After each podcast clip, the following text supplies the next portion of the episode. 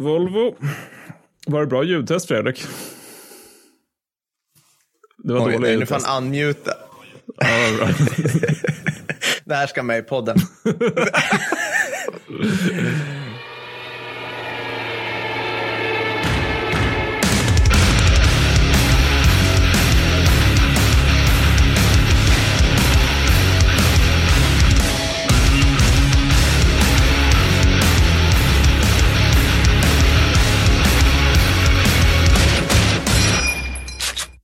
Hej och varmt välkomna och kul att ha er här och tack för att ni lyssnar. Hej då. Nej, jag ska. Det här är Kickstory-podden, jag heter Parolin. Mattis Bergvall. Ja. Idag börjar vi sladdrigt som vanligt, ja. Ja. men efter förra veckans fullkomligt bottenlösa haveri så här ja. är ingenting. Det ska Nej. bli väldigt klart för oss. Precis. Men jag börjar sladdrigt för att det passar in tycker jag. Jag mm. tycker det passar in. Mm. Vet du mm. varför Mattis? Mm, jag anar. Du anar. Idag ska vi prata om den bästa dubbelmonarkin innan det var en dubbelmonarki. men, men vi ska prata om österrikisk krigsinsats. Vilket alltid ja. är megalol. Ja. Och bara en allmän så här, liksom myskänsla som jag får i mig. Så här. Ja, men den där allmänna glädjen som måste ha varit att vara österrikisk general under 1800-1900-talet ja. början. Så ja. man, man, man, man, man behöver inte göra så mycket. Nej. Utan det är mer, mest en serie luncher. Ja, precis. Som... men sitta och vara så här lite så här, kill, så här killgissa inkompetent i ett rökrum någonstans i ett slott. Ja. Alltså bara ja. sådana här såna där saker. Jag tycker vi underskattar det, hur, hur fint det kan vara. Tråkigt att vara knäckt möjligtvis. Ja, men, men sidan... det, det, är inte de historien handlar om. Vi ja, pratar om den stora historien. Det är den stora männens historia, ingen jävla social historia. Men eh, när vi ska prata om preussisk-österrikiska kriget. Jag har ja. för mig att man säger så, för jag har för mig att man faktiskt brukar ta krig i bokstavlig ordning när man skriver ut det. Så det inte, heter inte tysk-franska kriget, utan det heter fransk-tyska kriget. Alltså för att F är före T. Jaha. Har jag för mig. Jag hade en korreläsare en gång som var väldigt upphakad på sånt där i alla fall. Okej, okay, det ja. hade jag aldrig. För, för att det, det, var nästan, jag ska inte säga att det var det hade jag tänkt ta upp i mån av tid, stackars ja. klipp bort allt. Men det är också så här, vad vi kallar krighelvetet. Ja. För det är ju liksom, det är ju det finns tysk-österrikiska, eller är det preuss-österrikiska? Ja, Österrikisk-preussiska. Preussiska Tyskland finns ju Nej, det gör det inte. Nej. Men, men när fransk, det här är ju semifinalen i European War Challenge.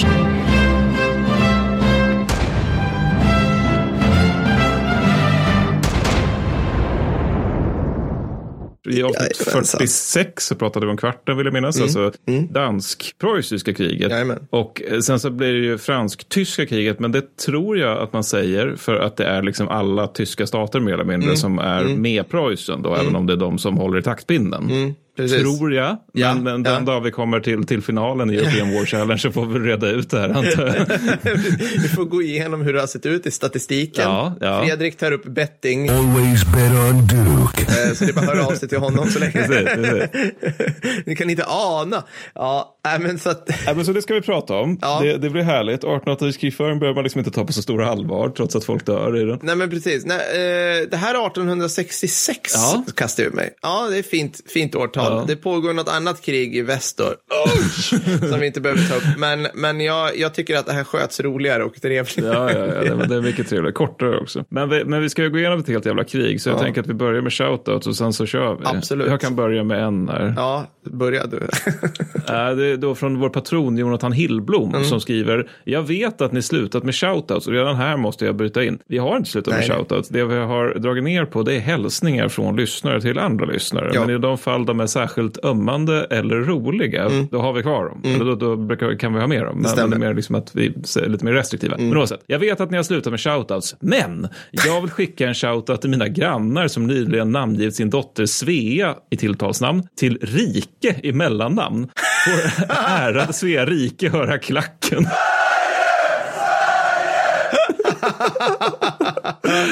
ja, det tycker jag är roligt. Det är Rike är väl, ja, det är väl faktiskt ett flicknamn om jag inte missminner mig. Men, oh ja, oh ja. Nej men Rike, alltså ett lite äldre flicknamn. Jag tror det. Alltså, oh, det kanske är jag som blandar ihop saker. Men det... Ja, men jag tycker det var roligt i alla fall. Så det, det är en shoutout till lilla Svea Rike. Svea Rike.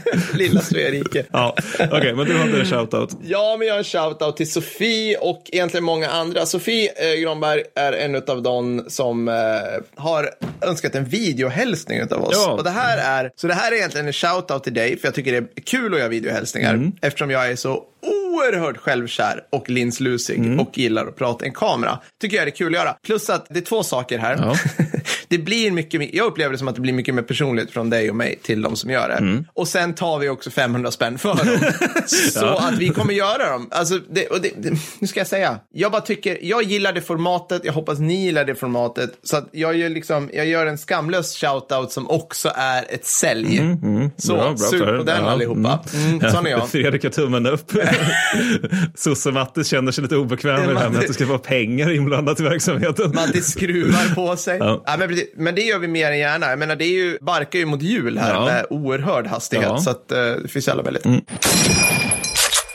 Med det sagt. Eh... Låt oss komma loss då. Då ska vi prata om preussisk-österrikiska kriget. Mm. Ja, ja. Som vi har längtat. Som vi har längtat. Ja. och då tänkte jag att man ska börja med någon så här kratta manegen. Jag kommer göra det ganska länge sedan. Ja. Men, men, ändå så här några utlit, utvecklingslinjer fram till 1866. Mm. Mm.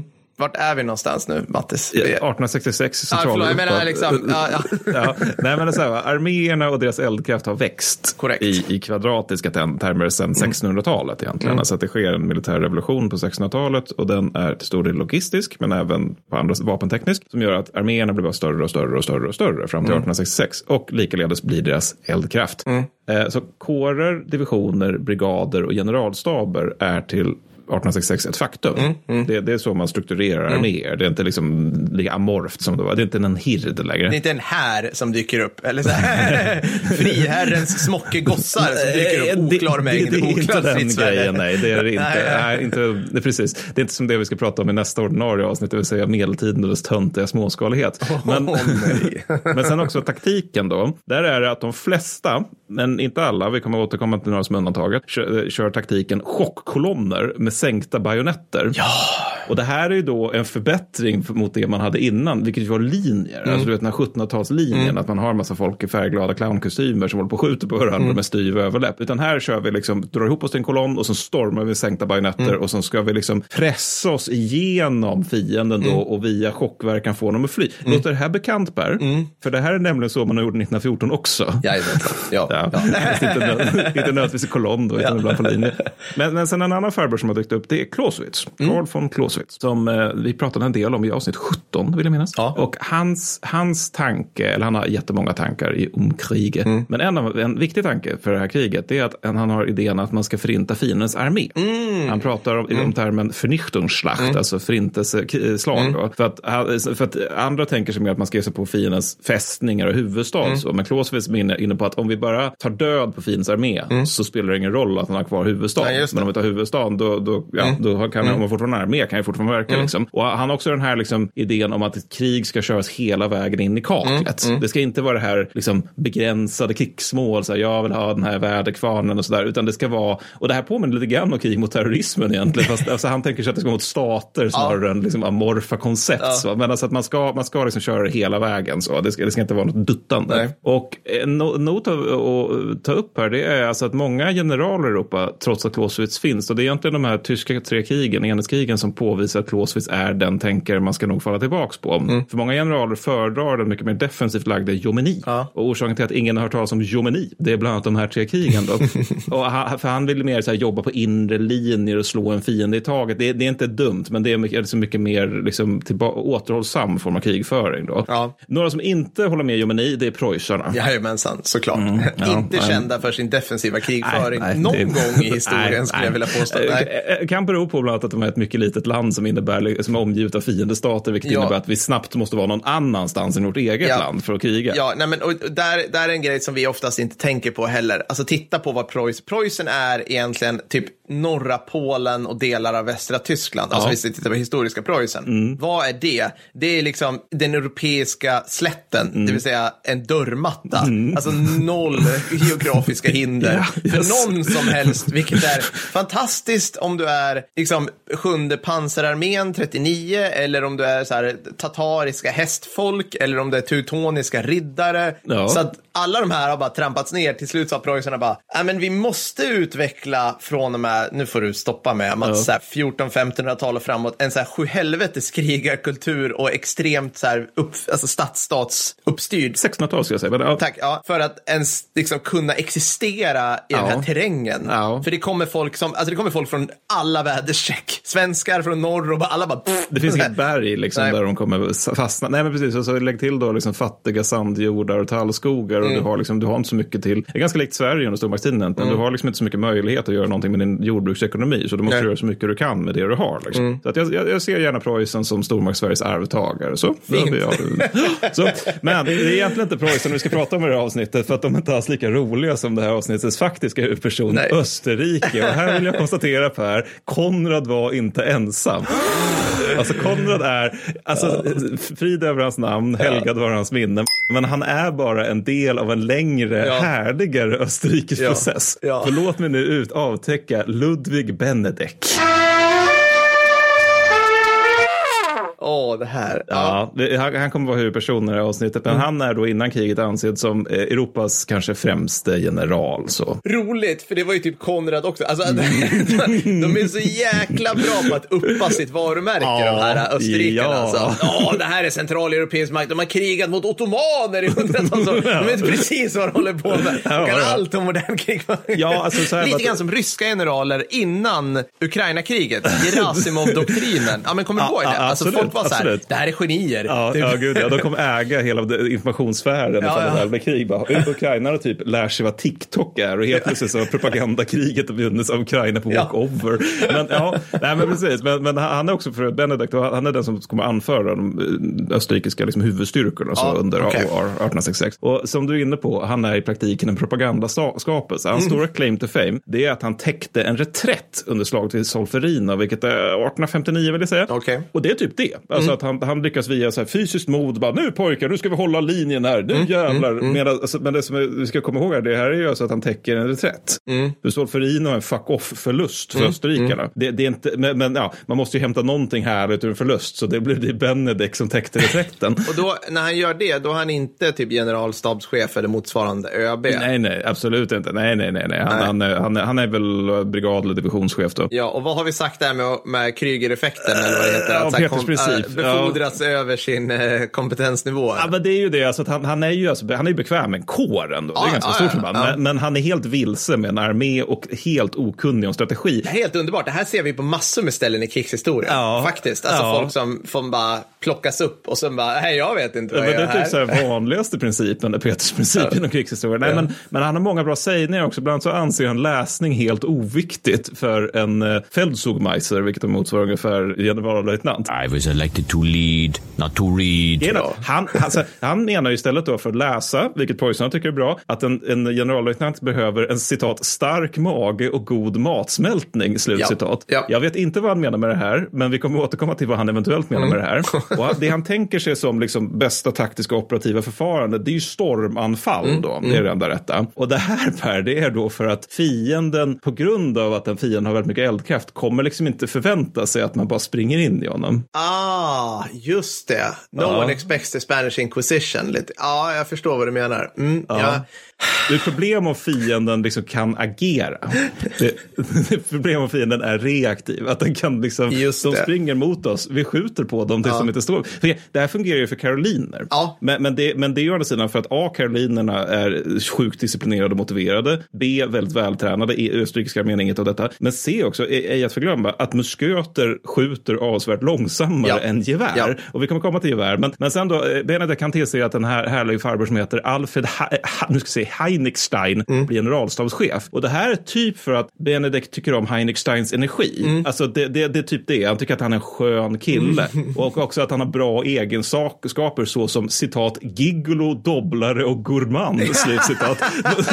Notera att få militära aspekter nämns här då. Och sen då, bara som ett sista exempel på en farbror. Han, den här kommer, just den kommande farbror kommer inte nämnas någonting mer i podden, men bara för att beskriva hur Österrike fungerar ja. den här tiden. Då är det att man har en krigsminister också som heter general Karl Frank. Mm. Och han är dess med för att eh, kejsar Frans Josef då vill undvika att armén reformeras. Just det, mm. precis. Mycket bra. Man tar, mm. man tar en stockholm konservativ gubbe då mm. för att man ska undvika att den blir bättre i praktiken. Jag kan inte hålla på med några nya grejer här. Nej, nej ingenting nej. har hänt sedan Napoleonkrigen. Glöm inte det. Nej, nej. Jag vill bland annat något förslag om att, eh, att man säger men om man ska bli, om man ska bli befordrad som ja. officer då kanske man ska ha något prov så som man genomgår. Så att, mm. ja, prov som man mm. visar mm. att man kan grejer. Form av utbildning, någon test. Ja, mm. köper det. Ja. Det, här, det här är Frasse starkt emot eftersom det skulle citat bryta mot traditionerna slutcitat. Mycket bra. Och mm. dessutom inskränker kejsarens rätt att befordra enligt godtycke. Ja. Vilket, alltså, som sagt, Konrad är, alltså, man, man ser utvecklingslinjen här. Men alltså, den, här, den här ledningen då ska då ansvara för österrikiska armén och vid den här tiden har den bara nio språk, inte som det kommer komma under första världskriget och ett dussin. Nej. Lättledd med andra ord, tycker jag. Synnerligen. Ja, ja, ja, ja. Ja, men också att det här är ju en värre variant av österrikisk-ungerska armén. Kukarmén är när det gäller språken bättre. Oj, okej. Okay. För att man har liksom... Ja, men alltså, vid den tiden så har man ju förstått att om de meniga inte förstår tyska, det vill säga tjänstespråket, mm. då måste ju vi officerare lära oss deras språk. Mm. Mm. Det här är inte en insikt man har kommit till 1866. Nej, man bara skriker Nej. på tyska åt dem. Ja, ja. och sen hoppas man att det liksom via decibel ska leda till någon form av resultat. Mycket bra, vilket ja. inte nödvändigtvis gör. Och de, alltså, de tycker ju naturligtvis att chocktaktik är det enda möjliga på grund av mm. att man har extremt lågt förtroende för infanteriet som man ser som obildade bönder, mm. vilket de är ja. också. Men dessutom är det här väldigt billigt mm. för att om man bestämmer sig för att den enda rådande, alenarådande taktiken är ställa upp dem i en kolonn, låt dem springa med sänkta bajonetter mot ledig fil. Mm man behöver inte öva så mycket då. Nej, nej, det är ju också praktiskt om man vill göra andra saker som att typ så här, spela biljard eller liksom, ja, ja, dricka alltså, konjak. Ja, eller så här, liksom. det, det drar ner på sånt som man liksom vill. Gå på operan. Ja, men det är jättemånga fina grejer man gör. Nej, men för grejen att österrikarna, du är inte helt fel ute alls. För att strategiskt fokuserar sig österrikarna på fästningar och försvar. Mm. Så de ska liksom mm. bara hålla ihop det hela. Jag känner. Ja, ja, bra. Mm. Så fästningar, det, det, är ju väldigt fint och bra och sånt där. Men det är också något som kostar väldigt mycket att bygga. Och det gör även det du nämnde, det vill säga generalernas lyx, Jajamän. deras officerspensioner och deras citat vackra kontor. Slutcitat. Man ägnade fruktansvärd möda att tillse att man satt fint när man planerade det, saker. Det låter ju fantastiskt. Ja. Det, det, ser vi här bakom mig till exempel vilken möda jag lagt på min... ja, den bunkern du sitter i. Anon uh, Incel Man Cave. ja, jag tycker den är väldigt fin. Jag väntar på Sydstatsflaggan mm. bakom dig. Nej, men så det, det, här leder ju då till att det inte finns mycket cash kvar till utbildning, även om man skulle vilja göra annat mm. än chock, chocktaktik. Och eh, även då att många österrikiska soldater inte riktigt vet hur deras gevär fungerar eftersom ingen har orkat lära dem sig det. Nej. Och det, men, men det här tycker man ändå är ganska fine för att man, man har ju den här österrikiska inställningen att det vi gör är på något sätt definitionsmässigt rätt PGA till tradition. Mm. Liksom. Mm. Så att eh, de blir väldigt upprörda när de är, slåss tillsammans snarare mot preussar under dansk-preussiska kriget. Ja, ja, ja. Mm. Ja, mm. för då anklagar de preussarna för att vara citat för intelligenta, för metodiska och pedantiska slutcitat. Är... Samt sakna Österrikes trupp citat friska, glada soldatmod slutcitat. Jag älskar det här. Ja. Jag, jag tycker det här det, det, är som att de, de tror att krig är liksom en H.C. Andersen-saga på ja, vis. Alltså, ja, det, det, det, är så här, frynt, här, det ska vara fryntligt och fåtal och liksom magkänsla och känslor generellt tycker ja, jag. Liksom. Ja, starka mm. känslor men mm. okontrollerade känslor. Men, men också att det, man tänker sig, det är ju så verkligt att tänka sig ett modernt sammanhang. För det är ju som man tänker sig vad som definierar framgångsrik modern krigskonst. Mm. Mm. Det är ju intelligens. Ja, ja. Precis. Alltså på alla nivåer, men att man, är en, man, man kör på ett metodiskt intelligent sätt. Mm. Österrikarna tycker nu då enligt egen utsago att man bör göra tvärtom. Mm. Men du hade mer om österrikarna generellt vad jag förstod alltså, jag, jag, jag, otroligt mycket. Alltså en grej, du, du pratade generellt om vapenutveckling som mm. jag tyckte var intressant. Och det här är så här en sak som jag gillar med Österrike, det är att de går in i det här kriget med föråldrade gevär. Mm. Vi kommer prata lite mer om gevär, det mm. kanske jag också gör. Mm. Men de hade toppmoderna bakladdade artilleripjäser. Ja, alltså, vilket är roligt, för att det hade inte preussarna. De Nej. körde fortfarande liksom frontladdade eller mynningsladdade gamla liksom, ja, men Napoleonkriget-grejer. Mm.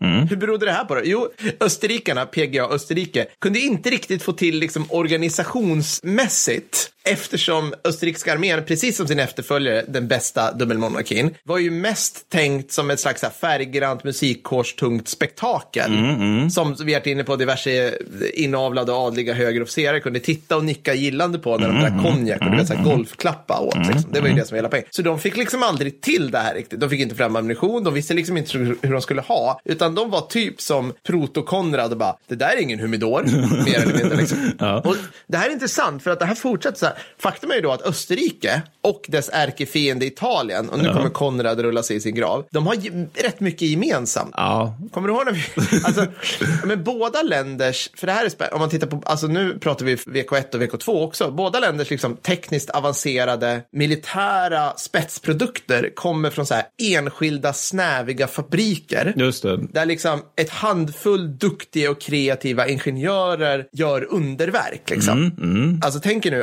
Österrike-Ungern i VK1 och liksom Italien både VK1 och VK2. Ja. Sen är det så här att de bara, bravissimo!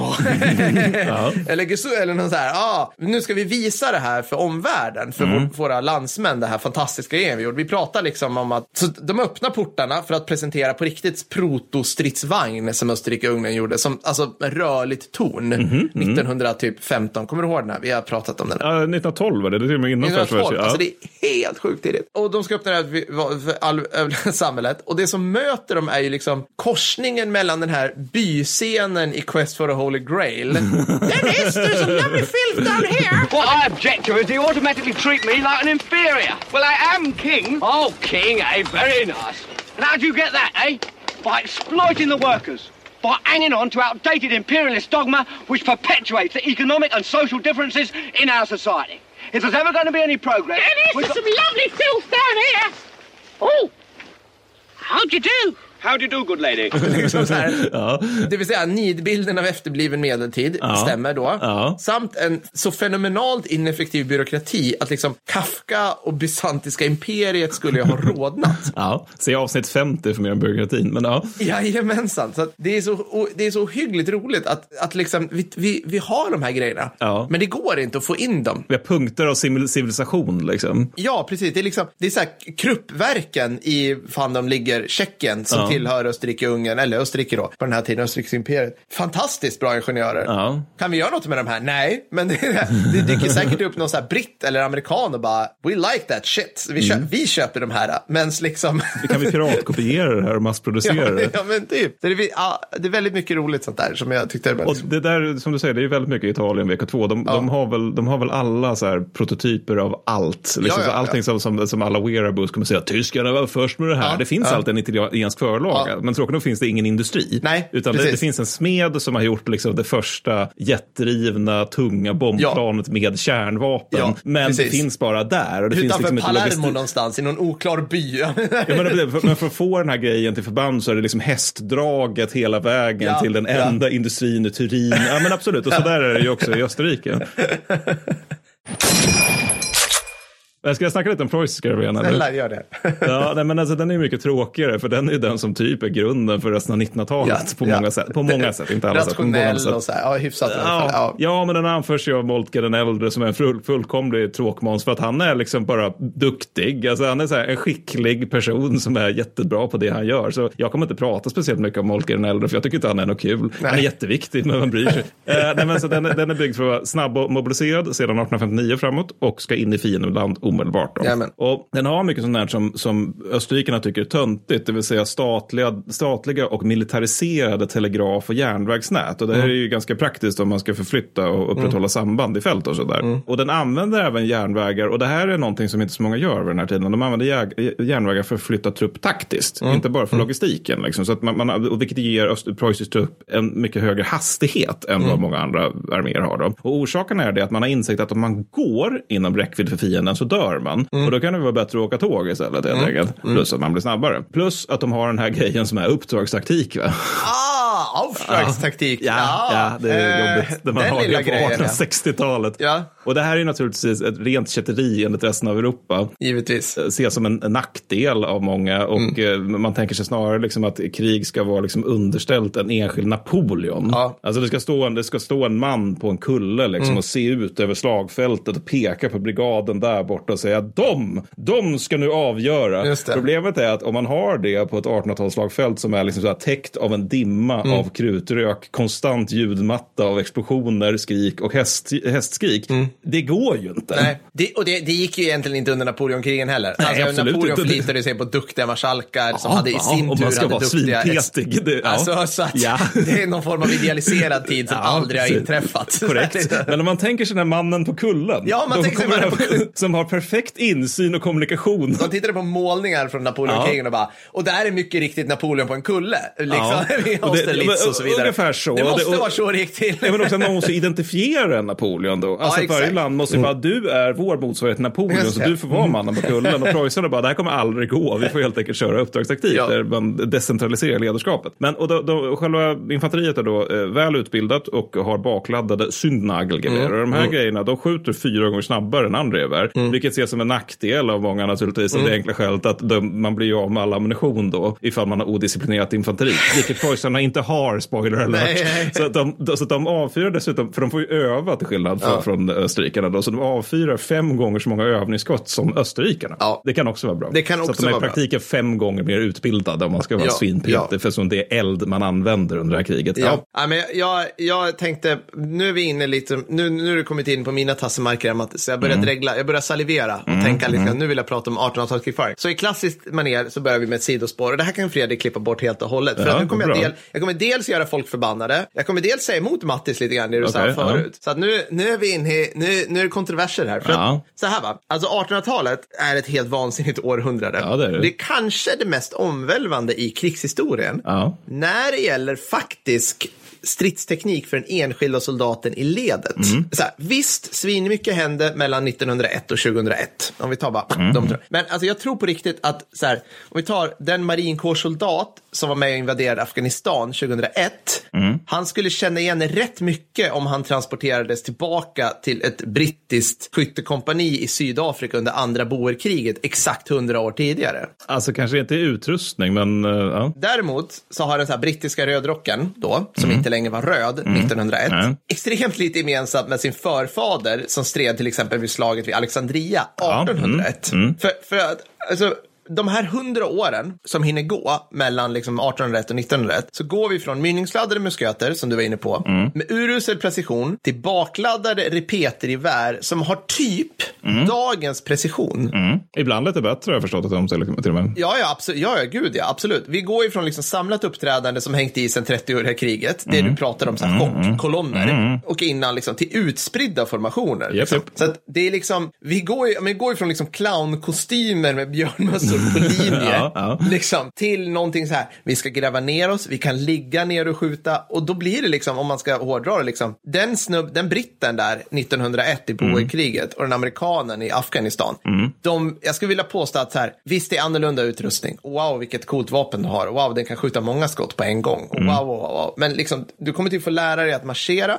Mm. Du kommer få lära dig att ta hand om en utrustning. Du kommer få lära dig att gräva ståvärn och liggvärn och så vidare. Du kommer få liksom, alltså, du kommer inte ha NBC-utbildning. Men, du, du som britt kommer vara, det kommer vara liksom rudimentärt. Men bara en sån sak som att logistiken och sambandet. Mm. Fattar det skillnaden mellan 1801 och 1901? Ja, det är en viss skillnad, ja. Vi går ifrån furagering till konservburkar ja, i praktiken. Korrekt, mm. Vad har man 2001? Man har fortfarande konservburkar, fast i lite annorlunda format. men, men, liksom. men absolut, det, jag säger inte att det inte sker någon utveckling, men däremot skulle jag förfäkta att så här, i mitten av 1800-talet så är det preussarna som går i bräschen för den utvecklingen. Ja. För att alltså, alla arméer vid den här tiden har ju alltså, lätt infanteri, alltså skirmishers ja. på engelska. Ja, men. men det som är skillnaden grejen är att de är liksom bara en liten minoritet i sig, österrikiska armén. Ja. Medan i preussiska armén är det armén. Ja, Ja. Alltså att alla strider på det här ganska ut, utglidande sättet. Alla håller på med det här med liksom att man ska, man ska strida som kompanier, plutoner mm. och liksom fokusera på flankerande eld och taktiska inringningar och sånt där. Ja, men precis. Men, men, men, det är ju preussarna. Österrikarna gör definitivt inte det. Nej, nej, nej. Alltså, och det är det här som är så kul. För precis som du sa, alltså, jag upplever som att det här kriget, och det, det vissa faktiskt inte börjar läsa på dem, är ju, det är precis i den här brytpunkten ja. mellan, mm. 1900, mellan 1801 och 1901 som ja. gör det så ja, jäkla intressant. Mm. För det, det är så exakt som du säger, det är taktik taktiken som har tvingats fram av omständigheter på preussarna.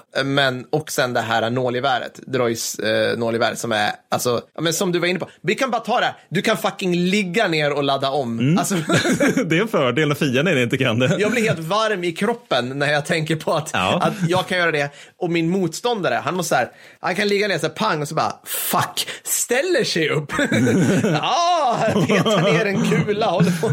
ja, ja. ja, det är lite skillnad får man säga. Men, men det är också, men just det, det är helt korrekt för att den här brytpunkten manifesteras i praktiken av att österrikarna slåss med fokus på chock. Ja. Alltså som tidiga 1800-talet. Och tyskarna på, med fokus på eldkraft. Det vill säga som tidiga 1900-talet. Eller som 1900-talet. Så. Visst är det, jag tycker det är helt fantastiskt. Ja, det, var- det, var, mitt, det var min utläggning. Ja, jag tycker det var en rimlig utläggning. Men, men, eh, men, i alla fall, ja, men, okej, men preussarna har ju då en plan för att ge sig på österrikarna. Då. Den är typ slå snabbt, hårt och brett. De ska anfalla genom österrikiska alli, tyska allierade, alltså resten av Tyskland i grund och botten. Alltså som Baden, Sachsen och så vidare för att hejda de allierades mobilisering. Och sen ska de, när de väl har gjort det, driva in österrikiska armén i en mycket, mycket stor ficka. Det, det är en del av hela den här clausewitzianska Vernichtungsschlacht. Och risken för dem då, det är att preussarna kommer att vara tunt utspridda eftersom de framrycker län- längs med halva Tyskland för att skapa den här fickan. Då. Och ergo finns då risken för att österrikarna, om de gör någonting, eh, och det, det är... Visar initiativkraft etc.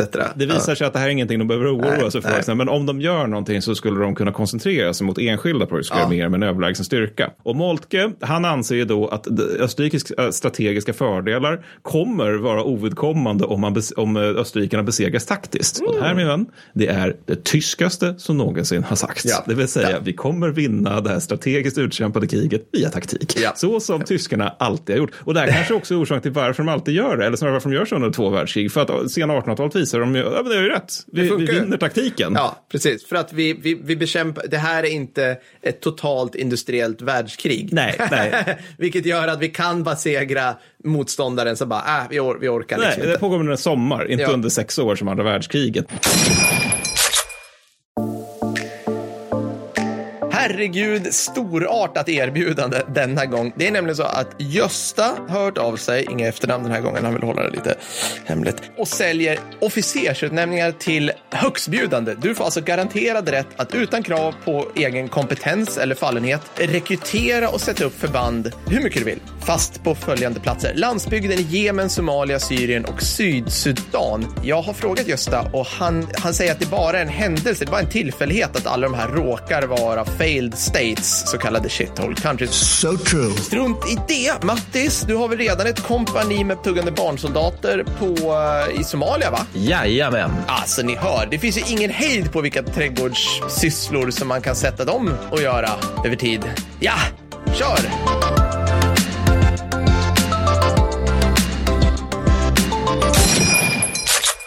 Mattis, får jag bara fråga dig, varför började det här kriget? Ja, vi kommer till det här. Det, det Ja, vi kommer till det. Ja, förlåt. Jag skulle Okej, just komma ja, in på, ja, jag ja. lovar, vi kommer komma till själva panget. Men det, det är en halvtimme in. Men i alla fall, preussarnas ty- krigsmål är i grund och botten ändra på ordningen i Tyskland som sedan 1850, 1815 domineras av Österrike. Och långsiktiga målet är liksom ett nordtyskt enande, vilket förr eller senare kommer leda till krig mot Österrike, resonerar man då. Och den tändande gnistan då, det är gräl om Schleswig-Holstein, alltså de här två små grevskapen som man delade på. Är sjukt att man grälar om liksom södra Jyllands trattba... Alltså, Ja, det- Fyra danska grisbönder som är tvåspråkiga och liksom... Men alltså, det är ju nästan så här typ. principskäl för att Ja. vi, vi tänker att vi ska väl ändå ha krig om någonting då. Men det där ska ju nominellt styras av både Österrike och Preussen, Mm. det går inte. Men det är samtidigt så här, Bismarck är lite, vad fan, vi tar det här som en bra ursäkt. Ja, men jag får känslan av att det här kriget är liksom som när man spelar diplomacy med folk som inte kan diplomacy. Mm. Ja, men jag anfaller. Ja, men måste, vi, måste du anfalla mig? Ja, men jag vet. Eller jag vet. Hitta på sig själv.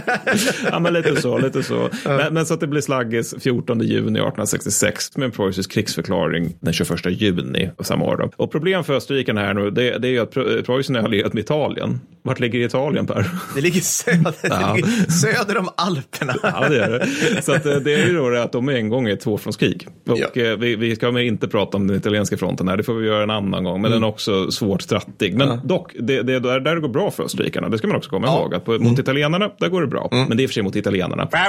Nej, men så utbrottet då, då, då har vi det här med att vi har eh, österrikiska järnvägen som består av en dubbelspårig i norr. Preussen har fem.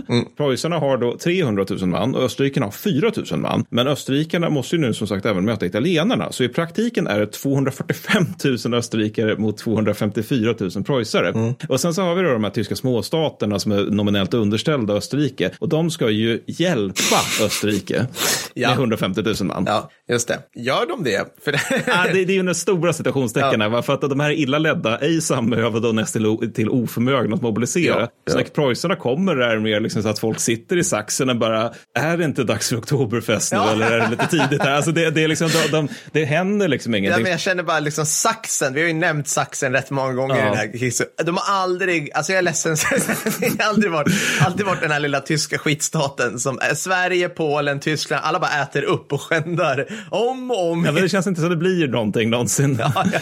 Nej, men så preussarna då, de tänker sig att de ska trycka sig igenom just Sachsen och in i Böhmen. Mm. Och eh, Heinrichstein, då, alltså den österrikiske generalstabschefen, han visar sig dag ett vara så pass in inkompetent att Benedek får en pedantisk kroat, professorn i strategi och generalmajoren Gideon Krismanic som operationschef istället. Ja. Så Heinrichstein, han är kvar, mm. eftersom han är generalstabschef, så är han kvar med armén. Mm. Men Krismanic är liksom den som är generalstabschef i praktiken. Ja, ja, så nu har Österrike två eh, generalstabschefer för säkerhets skull, varav den ena agerar. Och Krismanic han förordar en strikt defensiv hållning i Mären, där det finns en massa härliga fästningar. Mm. Och det här gör han flera veckor innan kriget och orsaken är att det liksom där spärrar vägen mot Wien och så. Mm. Och det här är lite illa eftersom alltså, preussarna är ju utspridda i fyra arméer på mm. bred front och de kommer enas först via anfall in i Österrike. Mm. Och det gör ju att österrikarna återigen, om de gör någonting, mm. faktiskt skulle kunna ge sig på de här alla mm. Jomeni och slår män i taget. Benedikt, han vet att det är så här för, för preussarnas del, för österrikarna har, hör och häpna, underrättelsekällor. Va? Ja, jag vet, visst blir man förvånad. Hur smälter de ens in? Så ja. röker cigarr och dricker konjak hela vägen genom Tyskland och säger Ich bin ein Berliner. och de här berättar liksom för Benedek att redan 5 juni att alltså, de är utspridda, du kan slå dem. Benedek, vad gör han? Han gör ju ingenting såklart. Korrekt, han gör absolut ingenting. Delanledningen till detta är att han ser den här Pismanic som är nota bene alltså en modern typ av generalstabsofficer. Ja. Benedek är inte en modern general, så han ser Kismanic som en citat förvirrande schaman, slutcitat. och tycker mest att han är jobbig med oss som håller på att prata om logistik och ja. sådär. Så Benedek flyr in i olika inspektioner av oklara förband oh. och eh, liksom börjar äta stora luncher och sånt där. Och han är, han är också väldigt dålig på att förklara för underställda chefer varför hela österrikiska armén nu är på väg mot Mären i öster mm. när preussarna kommer i centrum och i väster. Mm. Mm. Så att det är en av hans generaler som skriver till sin fru som vanligt tillbringade kvällen på baren, slutcitat, för att han hade liksom inga order om riktigt vad han skulle göra. Så han satt där med pojkarna och drack lite öl och sen gick han hem för dagen. Var det Galicien som lockade igen? Nu måste jag tänka östra. Ja, det är närmast Galicien. Ja, det måste Galicien här grabbar. Vi har bra känning på det landskapet. Ja. det är en sirenson där som kommer bli aktuell senare. Ja, ja, men så dagen efter krigsutbrottet så kallar Benedek sina generaler till lunch. Och mm. liksom att nu, nu ska vi äta en stor lunch. Mm. Han nämner inte att det är krig med ett ord.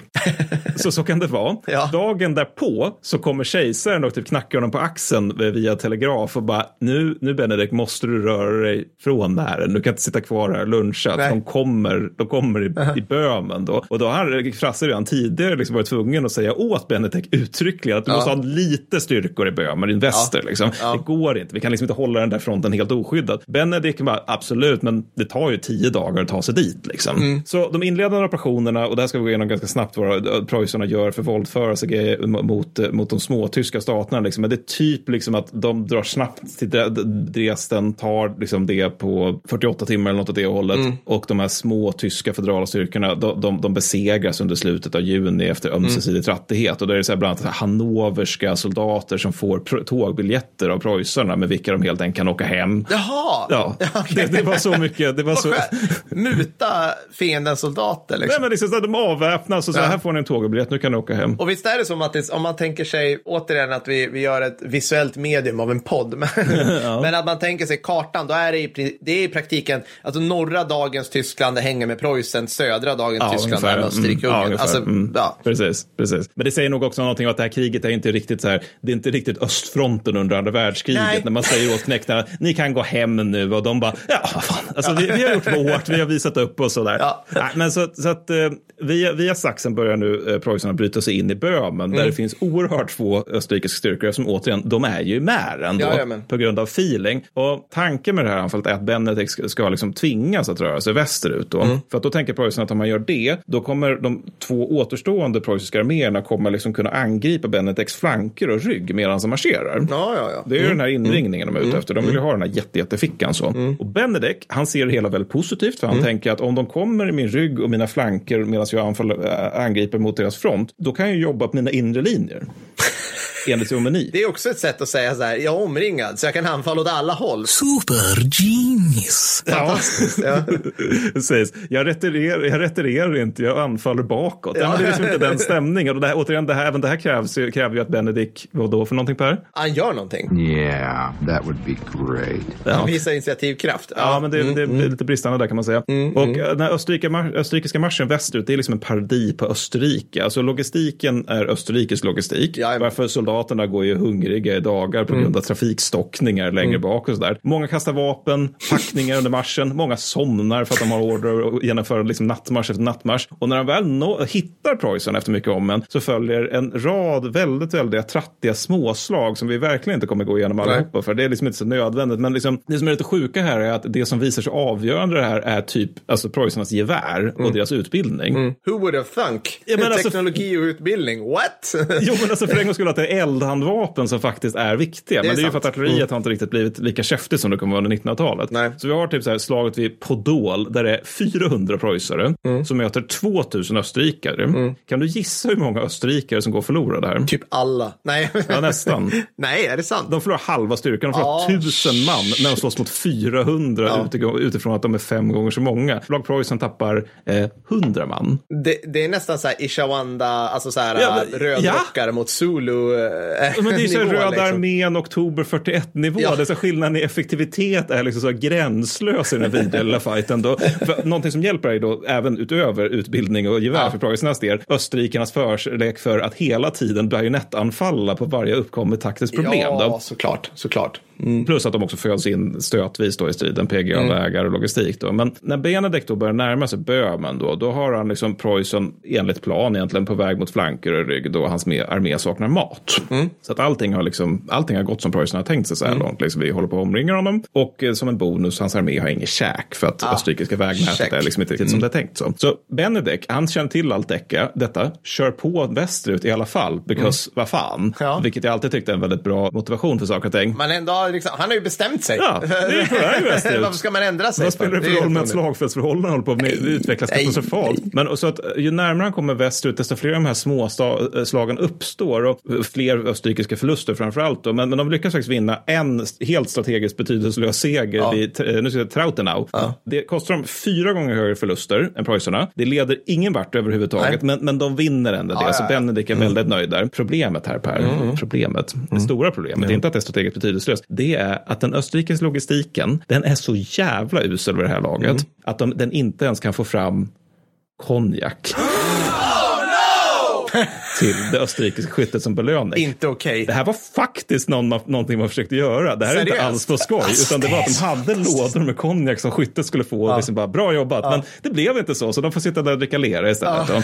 Jag vill bara säga, för, alltså, om jag har fattat det här rätt, vi är ju i Österrike Ja, ja, visst, alltså, det- ja, men alltså, så här, och österrikiska logistiken bara, nej det går inte. Vi, det är bortom synhåll från närmsta by. Så att, nej, nej, nej, nej. Hur, hur ska man kunna lösa det Jag här? vill också tänka här att de, tanken som de har, det är ju att slåss på de inre linjerna. Ja, just det, just det. Det här är det som deras armé är strukturerad Ja. för att göra. Ja, det är det som är tanken. Hur gör man det utan ett fungerande väg och järnvägsnät? Det Nej. blir liksom inte Tannenberg då. Men Benedek och Chris Manners då, de låter sig liksom inte riktigt störas av vad som sker på slagfältet. För att deras plan är att dra västerut helt enkelt. Att Preussarna nu kommer att göra något som de finner trist anser de vara, citat, för sent att göra någonting åt, slut, citat. Så de tror tvärtom att de håller på att vinna. Och då förstärks nog i det här ganska mycket av att den österrikisk general som håller liksom den yttersta vänsterflanken så för österrikarna, alltså han som håller mot Böhmen så, han, har, han har vägrat sätta upp sina fälttelegrafer. Ja, för det är ju någon form av svart magi eller alternativt. liksom, Det är lustigt att du säger det. för? Han avfärdar telegrafen som en nymodighet. Ja, vilket ja. innebär att Benedikt har ingen aning om vad som händer i Böhmen. Nej, Nej, det är. Vem behöver ledning när man kan bara köra på Ja, magkänsla? men, nej, Det jag vet inte riktigt vad jag ska ta vägen med informationen där, för det här är liksom på trattigt på en nivå som jag sällan har beskrivit. Alltså dansk-tyska kriget känns mer uppstyrt än där. Ja, Men det, det är så här, på något vis så känns det som att de tar det inte på allvar. Eller jag vet inte hur jag ska uttrycka mig. Liksom. Alltså, vanligtvis så när man läser om krig så är det så här, oh shit, nu är det krig och Ja. vi är inte förberedda, nu snäppar vi till oss. Ja. Nu verkar det som att de snäppar ner sig. Ja, precis. de bara, ah, de tar det ännu mer lugnt. Liksom. Ja, men det Jag förstår också inte. an lite grann det där som med deras industri. Alltså att de har ju uppenbarligen kapacitet att göra telegrafer. Jo, det finns liksom inte mentalitet att faktiskt använda dem. Utan man bara skickar ut dem i fält och sen är de där. Det blir Ja, inget mer precis, så. det är så här ett förband eller något Ja. så bara, pff, vi får väl se Ja, liksom. här. men, men den här mannen då som väger med telegraferna, det är en annan av det här fälttågets sanna hjältar. Det är general Klam Gallas. Okej. Vet inte om han är släkt med Gallas som 30 kriget, men jag hoppas lite det, för han var inte heller så bra. Nej. Han har då alltså enligt äcklade österrikiska vittnesmål svårt att sitta på hästen. Jaha. Och det är Per för att han, han har stab dricker så jävla mycket champagne eftersom de håller på och firar segern redan nu då. Mycket de glömde bra. vara vinnaren. Österrikiska manskapet har lite sämre stämning för de flyr hela tiden via Stimuli. My kind of general, bara massa skumpa. Kör, bara kör. Ja. Ja, Nej, men så Benedict och Kismanic, de är samtidigt inte överallt de alls lite grann. För att återigen, Benedict är ju liksom så lite old school, det vill säga typ yngre medeltiden. Kismanic är liksom någonting som vi ändå skulle känna igen som någon som har fått en modern stavsutbildning. Så att Benedict, han utgår väldigt mycket från vad han vill ska vara möjligt när de planerar saker. Medan Kismanic mer försöker utgå från vad som är logistiskt möjligt. Och det här leder till en krock som sen kommer kommer kulminera några dagar senare. Men, men samtidigt har ju också Benedict ganska usel kontroll över sina egna styrkor. Dels för att de vägrar sätta upp telegrafer, men även på grund av att han under så här, pågående fältslag kan bestämma sig för att ta en längre lunch. Ja, ja, ja. Ja, ja. Och eh, plus att han liksom inte orkar riktigt ta reda på vad hans kårer gör för någonting. Nej, nej. Men det är ändå så att de förlorar typ 30 000 man där någonstans fram till den 28 juni, österrikarna. I en massa småslag då. Alltså Ja, den visst. Ja, men alla de här pådoltratterna, alla de här små, små, små bataljerna som, som de för det mesta förlorar. Och Preussen förlorar absolut inte så mycket. Är det, är det liksom för att, är det fortfarande tanken liksom huvudarméer som söker varandra? Eller är det någon form av liksom, Ja, alltså typ så. Alltså det är som du har en huvudarmé, men sen så liksom blir det ju att smådelar de knoppas av lite här var stötvis för, förs in i olika oklara bataljer. Liksom, Ja, okej. Där det som avgör är typ utbildning, utrustning och disciplin. Någonting som österrikarna saknar, alla tre lustigt nog där. Eh, men så, så 28 juni bestämmer sig Benedek att nu av, gör vi halt i den här västmarschen som vi håller på med nu i evigheter. Så nu ska vi retirera istället. Då.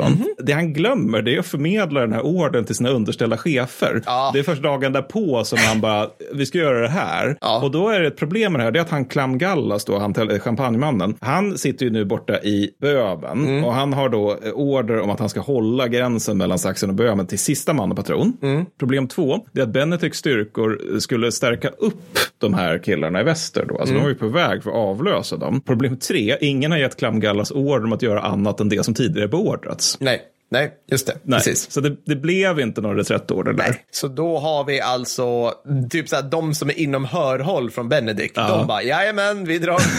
Ja, i varje fall inte de här väststyrkorna. Och resultatet av det är ju då slaget vid Jitschin den 29 juni där 42 000 österrikare besegras av hälften, hälften så många preussare. Aj, aj, aj. Lite tråkigt. Och när slaget är avgjort då till preussisk favör, då får Klam, Klam Gallas faktiskt Benedikts reträttorder. Mm. Så att han står där och tittar ut på resterna av sina förband, får från högre chef, vi ska gå nu innan det är för sent. Mm. Det står också i meddelandet att en, den, din nya gruppering, den kommer finnas i detalj i ett bifogat appendix. Ja. När Klam Gallas vänder på pappret så ser han att här finns inget bifogat appendix. nej, nej, nej, Varför då? och i Wien börjar stämningen nu bli lite så här, fan det här känns ju lite tråkigt då, men då är det någon stabsofficer där som tittar på Klam, Klam Gallas nu helt oordnad reträtt med bara Ja. stor styrka som väller åt sydöst. Han beskriver det som att det här är ganska bra för nu uppnår vi äntligen här koncentrationen man vill ha i en styrka. Ja, just det, just det. Jag ser också framför mig att i Wien så har man, man har liksom inte vettiga kartor. Man har någon sån här uh, Game of Thrones-bord, du vet, så här, med utsnidade delar bara, som inte visar vägar. Och så här, så här, en liten drake som är en symbol som de flyttar runt. King Iberiska halvön så slutar alla detaljer. Det ska Ja. frågetecken. Men- Here there be dragons. Och det, det här är nog faktiskt inte så långt ifrån sanningen. För jag vill minnas att vi pratade om det i Stora Konrad-avsnittet. Att Konrad var viktig för att tillse att österrikiska stabskartor avbildade verkligheten. Oh my god. Ja. Om Konrad var drivande i det, Ja. då vet man Ja. att det var dåligt innan. Ja, till och med han. Ja, men det är också. Jag tycker det är så lågt ställt krav också att en karta ska avbilda verkligheten. Jag har ingen aning. Vi måste ta bort enhörningarna från, från Norge. Liksom. Vi kan inte ha det så. Nej, men så Benedikt då, han retirerar tillsammans med hela sin armé. Han, han gör egentligen inte så mycket fortfarande, utan han driver runt, röker cigarrer och försöker ignorera att han håller på att inringas återigen. Han skriver också ett långt brev, ren rättshaverism, till dels kejsaren, men också framförallt till framtida historiker. För det är någonting generaler ibland gör i historien. Alltså att de, de vet att mm. jag är en historisk gestalt. MacArthur, ja, förlåt. Ja, ja. Mm. absolut. Mm. Nej, men, även Rommel, jag menar, på mm. så här, fast han gjorde det med kameror istället. Alltså, för de, de vet ju att de är historiska gestalter. Så mm. de vet ju att framtida historiker kommer vara intresserade av vad jag skrev och gjorde och tyckte och sådär. Mm. Så att, eh, det, det, är därför man då kan vara så här lite rättshaveristisk och urskuldrad. För att det, och det är Benedikt här, för att han, han skriver då liksom att det är ingenting är mitt fel. Det är österrikiska politiker, underrättelsetjänsten som återigen har gett honom liksom korrekta beskrivningar ja, ja, ja. av preussiska ja. förehavanden. Det är min egen armé, min egen logistik som jag har varit med att utforma. Alltså allt det här har svikit mig. Någon har huggit mig i ryggen. Ja, yes, det här är en Dolchstussel, en legend modell 1866. Så, eh, och han skriver också till kejsaren att Klamgallas reträtt, citat, tvingar honom, slutcitat, att retirera till Königat. Så notera, det är ju han som har tvingat Klamgallas ja. att gå sin väg, lite senkommet dessutom. Och vid Königat, där ska han med hjälp av citat Gud och sin tur, slutcitat, hoppas på att avgöra kriget. Och jag hoppas att det här ofta dyker upp i svenska sammanhang. Till exempel när du var i Afghanistan och ja, ni hade någon ja. kompaniorder att och med tur så kommer vi. Gud och med tur. Det är, det är två, två stycken koncept som är ganska svåra att kontrollera från en stabsplats ja, plats ja. Men så kan det vara. Nej, men så Benedikt slutar, slutar också helt prata med sin stabschef Chris Manich, vilket mm. jag hört är bra om generalerna stabsplats gör, stabschef mm. gör, men det gör de inte nu. Men han kommer med så här konstiga grejer som typ så här, har folk mat? Ja, ja. Och Benedikt bara, mat? De kan väl äta tårta eller något? Snarare så, ja. Nej, men han pratar inte heller med någon annan, någon annan överhuvudtaget egentligen, för att alltså, hans underställda generaler som mest höra så här, vi ska mot Königgrätz. Ja. Men de får liksom inte reda på riktigt, vad ska vi göra där, hur ska vi stå där och så vidare. Och så vidare, och så vidare. Var ligger König? Är det viktigt för oss lyssnare att veta var Königgrätz ligger? Det ligger jag? liksom sydösterut från, vart, från Böhmen ungefär. Okay. Då ligger vi Elbe då, mm. vid floden Elben. Mm. Så att det slutar med att österrikarna slår läger med ryggen mot floden Elbe. Ser vi något problem med det här Per? Det här kan inte finnas några som helst följdeffekter på det här. Det jag, jag, jag, jag tänker säga om lyssnarna har hängt med ny, nyhetsrapporteringen, det här är inte aktuellt när det här avsnittet släpps, så är det ändå så att ryssarna har lyckats med konststycket att ta sig över floden Dnipro så att mm. de har ryggen mot den och sen varit oförmögna att anfalla utifrån det brohuvudet. Resultat är att man från ukrainskt håll har kunnat skjuta på ryska broar och ryska plåmar och ha sönder rysk logistik på andra mm. sidan Dnipro. Mm. Så det är en dum jävla idé mm. att stå med ryggen mot en flod, är det jag mm. menar, för man inte kan göra så mycket med det. Och han har ju då hela sin armé här då, så det är sju kårer och fem kavalleridivisioner nu som mm. grupperas på åtta kilometers bredd. Mm. Mm. Det är alltså en division brukar hålla typ tio kilometer. Jag tänkte säga, det där är tajt. Det är väldigt tajt. Kan man göra logistik av det här Per? Nej, det kan man. För en gång skulle alla typ på samma plats. Kan ja. vi få fram lite mat? Nej. Ja, men det, ja det, det är korrekt. För samtidigt har det också, det innebär ju att det finns ju färre vägar att försörja denna väldiga ah, människomassa med. Just det. Just Trafikstockningar blir en grej, va? för nu du vill ha ganska många vägar bakom en, en ah, bara en division. Och här har du liksom otaliga divisioner. Ja, nej, men så Benedikt, han, han är ju nu, som, som du beskrev det, han är ju nu helt förvirrad av alla siffror som ett modernt krig innebär. Ja. Alltså, det dyker upp, det dyker upp förlustrapporter. Vad är det här för någonting? Ska fästarna foder? Och han anser att det är citat omöjligt att korsa floden Elbe snabbt. Då. Och han kan, vilket gör då också att österrikarna har byggt fästningar på östra sidan av Elbe. Ja. Hans armé är på västra sidan av Elbe. Och de här fästningarna har de byggt i 120 år för att hejda preussiska anfall. Mm. De kan han inte utnyttja eftersom han är på fel sida av floden. Många av hans soldater är också inne på tredje nattmarschen i följd bara som ett fun fact så det börjar bli lite tröttigt i leden. Mm. Men det, det, det enda österrikarna gör bra i det, i det här sammanhanget det är att de åtminstone retirerar snabbt. För de retirerar så pass snabbt att preussarna helt tappar bort dem. Mm. Jag har ingen aning vart de är längre. Okay. Så det går några dagar där Moltke bara, vad sjutton är de någonstans? Och grejen är att Moltke, han är ju också så att han känner ju till Benedikts rykte. Mm. Han vet ju att han slåss mot en av Europas bästa generaler. Aj, så att han är också så livrädd för att nu har han en krigslist på gång. Alltså, ah. De har varit så jävla dåliga, de har varit så oerhört kassa. Så att det måste vara liksom en lurig fälla han försöker dra in i här. Smart. Återigen kan man göra en Ukraina-referens eftersom det var ju rätt många som där i mars i år bara ryssarna kör med sina dåliga förband först, snart kommer T14 och det enda som har kommit är T62. Men så kan det vara. Men sen då, till en, så där, bland annat på grund av det här så att han ska få lite koll på läget så beordrar han en vi, vila fram till den 2 juli då, ja. medan hans kavalleri får ut och leta då efter österrikarna. Och de preussiska tre arméerna nu, de är nu ganska nära varandra. De är i alla fall tillräckligt nära för att de nu ska kunna samarbeta, vilket alltså är första gången under det här kriget de kan göra det. För innan mm. det så har de liksom styrde som separata enheter. Och samma eftermiddag, så eftermiddagen den 2 juli, så kallar Benedikt till sig sina kårchefer. Han är här lite snäll för att han har för sig om truppsen har vatten. Liksom. Mm. För det vet mm. han, det måste de ha. Mm. Men han gör i övrigt absolut ingenting för att liksom förbereda för ett kommande slag. Nej, nej, nej. Nej, nej. Det, det känns onödigt. Det känns onödigt, ja. Och en av hans generaler konstaterar då att hans, alltså den här generalens kavalleri har hittat preussiskt kavalleri eftersom återigen preussarnas kavalleri är ute och letar efter österrikarna mm. mm. och att ett slag kommer att ske. Mm. mm. Benedikt, han svarar på detta med orden citat nota bene, han skrattar när han säger detta. Sen när blev du en profet? Ni ungdomar har alltid idéer. Slutcitat. Hjälte. Han är titan. Hjälte. Ja, total hjälte. Och som inga förberedelser gör då så är österrikarna nu grupperade som en utåtbuktande halvmåne där förbanden kan liksom inte riktigt understödja varandra. Det finns en reträttväg som är undermålig och den har man liksom inte förberett sig för att använda och högerflanken är förlagd i ett kärr som överblickas av höjder. Och halvmånen då har så att säga basen mot Elva. floden. Ja, precis. Ja. Mm. ja, men det här är ungefär det sämsta. Man, alltså det, det, man måste ju liksom på något vis anstränga sig för att gruppera sig så dåligt. Nej, jag, jag, alltså känns det som, om jag ser det framför Har du hört om här taffligt genomfört fälttåg tidigare? Jag tror faktiskt inte det. Jag tycker alltså, det är närmast topp top tre nämligen. Ja, jag kan nästan liksom inte, jag försöker liksom komma på no, några så här bra grejer med det. Alltså så här, men nej. Nej, det, nej. det liksom... nej, nej, men så det som följer är då slaget till Königgrätz. Ja, och då, det, det inleds i praktiken med att preussisk kavalleri, kavalleri egentligen hittar österrikare då mm. den 2 juli. Det är samma dag som deras vila ska sluta preussarna. Mm. Och order ges då om att de ska anfalla med två arméer redan den 3 juli. Så mm. det, det, här är också det ganska typiska preussisk-tyskare. Det här med att man går från ett stadie av vila till att man omedelbart ska genomföra anfall med mm. två arméer. Mm. Alltså det, det, är ganska imponerande att de kan göra det sådär, liksom ja. så snabbt. Och den tredje preussiska armén, den är lite på efterkälken. Så den ska också anfalla, men först när den anländer. Mm. Så efter att ha förspillt dagar i Indolens då, så börjar Krismanic nu, som återigen är den enda som verkar ha lite, lite annat än tomtar på loftet. Mm. Han börjar nu ge order om att ett försvar ska liksom förberedas. Men det gör, gör han liksom helt på eget bevåg ja. utan att Benedek ens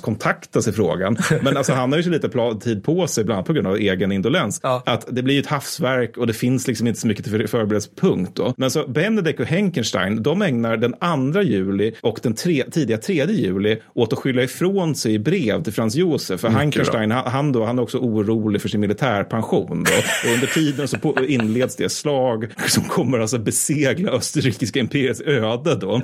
eh, och det inleds klockan 06.00 3 juli mellan 220 000 preussar och 238 000 österrikare. Ja. Och vid det tiden, alltså tidiga morgonen där, då sitter Benedikt Hankenstein och Krismanic och briefar Krismanics efterträdare Alois Baumgarten på ett gasthaus, alltså ett gästhus.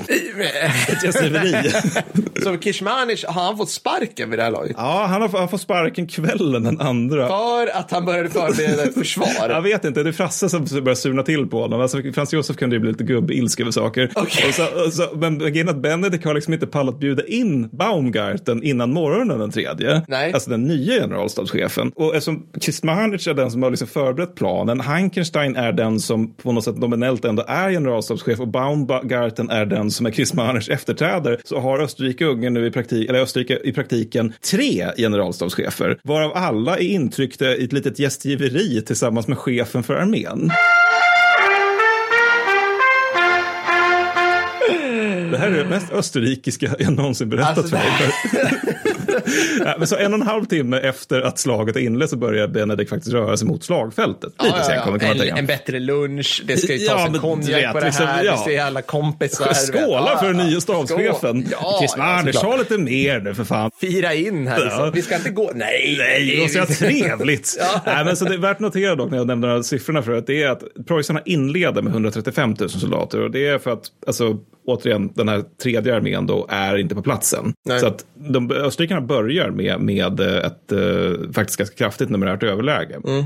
Och det här beror också på preussisk logistik. För det ska tilläggas, preussarna gör jättemånga misstag under det här fälttåget. Ja, ja, ja, det är bara det att de gör färre och inte lika frapperande misstag som österrikarna. Mm. När slaget väl kommer igång så utbryter naturligtvis kaos på slagfältet. Mm. Och det är ju då för att båda sidor saknar översyn och samband. Mm. Men har mm. väldigt stora arméer. Mm. Välkommen till 1800-talet. Liksom. Välkommen till 1800-talet, ja. Så Så eh, österrikarna försöker sig på lokalt så här, lite bajonettanfall så där och sen börjar de omedelbart gnälla över att de fega preussarna skjuter på dem och sedan liksom drar sig undan snarare än att ställa upp på du vet, ädelkramp med ja. korslagda bajonetter. Men ett av de här lokala motanfallen går bra. Ja, ja, ja. ja, ja vilket är helt sjukt. Driver preussarna bakåt, exponerar flanken på en hel österrikiska, eller på en hel preussisk armé.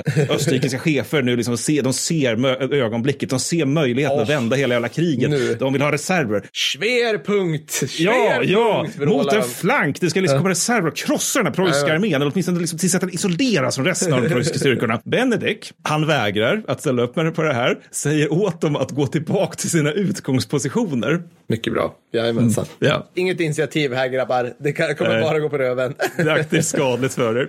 Alltså, och det, orsaken till att han gör så det, det är att, som du nämnde, att han vet att österrikarna har bättre artilleri än preussarna. Mm. Så att han tänker sig att vi ska ha det artilleriet och liksom besegra preussarna då. Mm. Och det här hade liksom, det här nog kunnat fungera, alltså det här är en idé som de har under hela första världskriget, alltså mm. att artilleriet kommer dräpa infanteriet. Men, mm. men det är liksom inte, det är inte tillräckligt bra än. Nej. Det är bättre än preussarnas, men det är inte det här liksom massdöden som, som blir under VK1 och VK2. De har ju liksom inte riktigt, ska, alltså nu, nu kan jag vara ute på tunnis, de har ju inte riktigt det vi, det vi säger haubitsar idag på samma sätt som under VK1. På sam, nej, inte, inte på det sättet, nej. Och de, de har inte snabbskjutande pjäser heller. Nej, nej, precis. Även om de är bakladdade så här, det ser ju också mycket ut som typ Napoleon-kanoner ja, typ två stora hjul fortfarande. Så det är liksom, det är inte riktigt de här uh, oklar granat. Nej, men de har uh, kortare räckvidd. Ja. De, de, de, har, de har något som heter bombkanoner som är liksom som att de skjuter iväg någonting som avgör splitterverkan. Men mm. det är liksom inte samma sätt som en 15,5 under VK1 avger splitterverkan. Så att det är liksom, de är farliga, absolut. Men, men de är inte så farliga. Nej. Men det här fungerar ändå liksom okej okay fram till ungefär lunch. Men det är fram, inte på grund så mycket av artilleriet utan för att österrikarna är fucking dubbelt så många ja. som preussarna. Men det här ger ju ändå då österrikarna to återigen, den preussiska numerära underlägsenheten chansen att genomföra motanfall ja. och slå den preussiska armén en i taget. Benedek får återigen frågan, vill du göra detta? Vad svarar Benedek Per? Nine, nine, nine! det är helt korrekt, så svarar Benedek. Och problemet är nu också att strax efter lunch dyker preussiska andra armén på den österrikiska högerflanken. Det är den mm. armén som har legat lite efter. Så ja. den dyker upp på högerflanken. Samtidigt börjar den österrikiska vänsterflanken att kollapsa. För ah. det är där ah. som Preussen har tryckt på nu. Mm. Så om vi har en högerflank som har redan varit i strid och är, är utmattad som möter en helt ny och fräsch armé. Mm. Och så har vi en vänsterflank som håller på att kollapsar. Mm. Ja. Vart, vart brukar sånt här kunna leda någonstans? Ja, kollaps, inringning och att Centern får det väldigt svettigt skulle jag säga. Det är helt liksom. korrekt. Mm. Det är helt korrekt. Kanaer känns kanske lite bekant ja. här. Så medan, men, så medan det här händer då så börjar Benedikt, han väntar då på vad han kallar för det citat avgörande tillför, tillfället Mycket och förbjuder bra. återigen för tredje gången motanfall. Och i väntan på det här då så flyr han, det är någonting han gör, han flyr ofta liksom till fronten för att slippa personligt ansvar. Ja, han flyr in i att liksom personligen egenskap egenskap av generallöjtnant försöka få enskilda kompanier österrikiska soldater mm. att försöka fly. Det här känner jag är en uppgift man kan delegera. Ja, men det här är ju så här klassiskt så här att kompetens har ingen som helst koppling till fysiskt mod. Nej, korrekt. Alltså många... nej, nej, han är en mogen man. Det är ja, det... verkligen. Så här, ja, räds inte kulor och krut. Så bara, fram och så bara, ja, men här gör det ju fan ingen nytta. Nej, nej. nej men också liksom att vid det här laget så är österrikarna så pass demoraliserade av liksom fälttåget ja, i grund och botten att de, de, de, i många fall vägrar när generallöjtnant kommer och skriker på dem. Och vid något tillfälle så vänder han sina nävar mot himlen och säger till och med kavallerister säger nej till mig gråtandes, men de, de sticker ju i alla fall. Liksom. Ja. Och ett, ett annat kompani, Våda, beskjuter honom och hans stab eftersom de tror att han är preussare. Ja. Resultatet av det här då, det är att Heinrichstein som har följt, följt med på fyllan mer eller mindre, ja. hans häst dödas. Benedikt då, han ser att det här funkar ju inte alls, överger sin stab. Mm. För att finna ära på egen hand. Mycket så vi har alltså gått från en general som tar med en stab för att hitta kompanier mm. till en general som nu är på helt Utan egen hand. Ja, ja. Vad har man då staben Vad ska staben göra? Liksom och under tiden kollapsar även hans center, så mm. det var lite olyckligt. Så flanker och center saknar ju då som sagt planer för egentlig reträtt. Då. I Trell så tycks de nu i panik mot de få vägar som finns mot Königgrätz som mm. är på andra sidan Elben. Mm. Och österrikiska generaler försöker liksom, de försöker i det här kaoset och uppgivet hitta Benedek, vilket de misslyckas med, för han är ute och grisar någonstans med liksom något härligt kavallerikompani som han mm. ändå lyckas liksom hitta. Så. Mm. Och mer eller mindre hela den här österrikiska österrikiska armén då försöker nu pressa sig in i fästningen Königgrätz som ligger öster om Elben. Och den är plats för en brigad. Mm. det är mindre än en armé. Jajamän. och garnisonen då i fästning Königsberg, de beskjuter då de här eh, österrikiska soldaterna och gör utfall med sänkta bajonetter Okej. för att liksom få bort dem bara. För, för de, de håller på och river befästningsverk och sånt där för att ta sig in. Så att då, liksom, då får den här garnisonen då som är den mest hardcore österrikarna under hela kriget, de får liksom bara bajonett på, nu kör vi och sen liksom Mot egen storma trupp. ut. Ja. Ja, ja. De har kommendanten i tätet som med dragen sabel slår med liksom flatsidan av sabeln österrikiska panikslagna soldater för att få dem att gå från hans fästning. Så det enda, det enda positiva för österrikarna är det här, för nu, nu det här slaget är så jävla över, Ja. det är ju liksom att Moltke faktiskt misslyckas med att förfölja ordentligt. Jaha, okej. Ja, Mm. Han lyckas inte stänga in dem helt. Det lyckas han vid Sedan mot fransmännen Mm. 1870. Men inte det här, utan här lyckas han nästan inringa dem och driva bak dem. Då. Mm. Och orsaken är att han började liksom det här slaget med en slaglinje som var på 30 kilometer. Mm, Just det. Nu har preussarna tryckts ihop till 4 kilometer. Mm, Ergo är det alltså ett förband från tre arméer som håller på att trängs på samma vägar. Och det gör att det går liksom, alltså de är för, sammanpressade för att förfölja.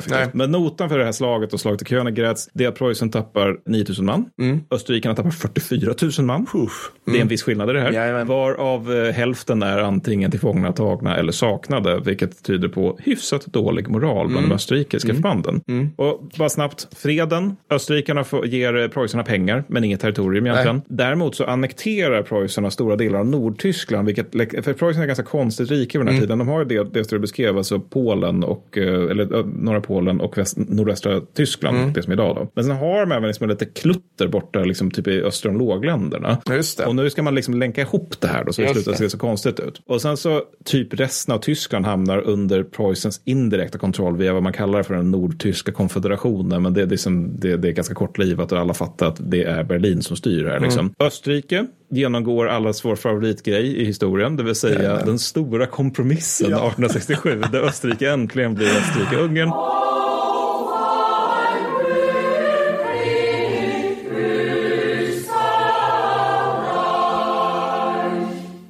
Så det vi har här då när sommaren 1866 går mot sitt slut, det är att en ny stormakt är på G. En gammal stormakt i form av Frankrike drar öronen åt sig. Och det som stundar är finalen i European Wars Challenge, det vill säga fransk-tyska kriget 1870.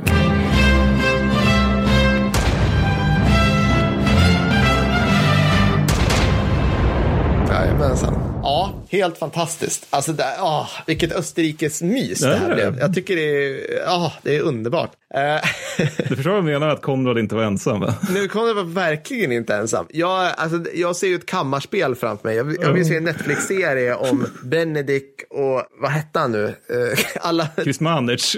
ja, Kuzmanic, Gall och ja, det kommer vara fint. Ah, gud. Ja, men det är ju det att Konrad är ju som en del av en längre militärtradition, får man Ja. intrycket av här. En militärtradition av konjak och glädje. Ja,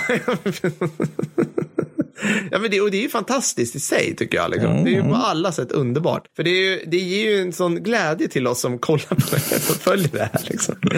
Ja. Ah. All right. Tack Mattis. Nästa ordinarie avsnitt är medeltiden, den töntiga småskaligheten. Men det kommer också ett extra avsnitt mellan det. Men vi vet inte vad det är. Det vi icke. Än. Det vet vi icke. Det kommer bli något roligt, fantastiskt som ni underbara patrons får rösta fram. Mm. Vi ser framåt. Hörni, tack för oss. Tack för att ni har lyssnat. Tack så mycket. Så äh, syns ju och hörs vi snart igen. Det gör vi. Hej då. Bra, bra. Hej då.